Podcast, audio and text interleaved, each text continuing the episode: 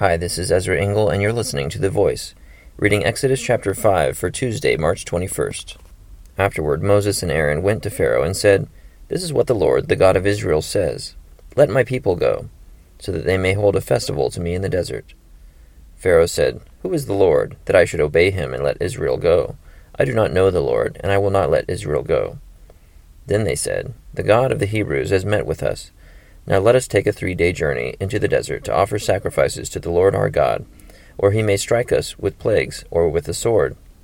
But the king of Egypt said, Moses and Aaron, why are you taking the people away from their labor? Get back to your work. Then Pharaoh said, Look, the people of the land are now numerous, and you are stopping them from working. That same day Pharaoh gave this order to the slave drivers and foremen in charge of the people You are no longer to supply the people with straw for making bricks let them go and gather their own straw, but require them to make the same number of bricks as before. Don't reduce the quota. They are lazy. That is why they are crying out, Let us go and sacrifice to our God. Make the work harder for the men, so that they keep working and pay no attention to lies. Then the slave drivers and the foremen went out and said to the people, This is what Pharaoh says I will not give you any more straw. Go and get your own straw wherever you can find it, but your work will not be reduced at all. So the people scattered all over Egypt to gather stubble to use for straw. The slave drivers kept pressing them, saying, Complete the work required of you for each day, just as when you had straw. The Israelite foremen appointed by Pharaoh's slave drivers were beaten and were asked, Why didn't you meet your quota of bricks yesterday or today as before? Then the Israelite foreman went and appealed to Pharaoh. Why have you treated your servants this way?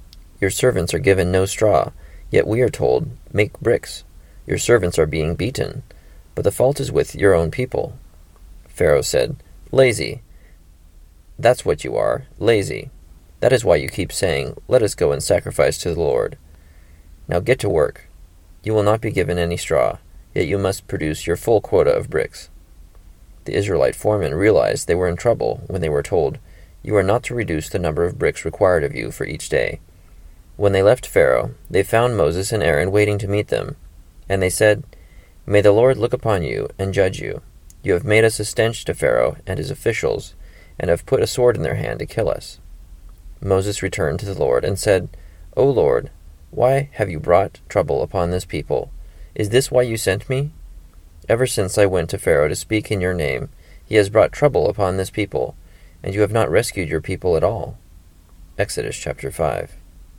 So Pharaoh does not obey God's command because he doesn't respect or recognize God's authority, and he makes the people suffer by giving them even more work to do, and assuming that their request is related to a flaw in their character and laziness.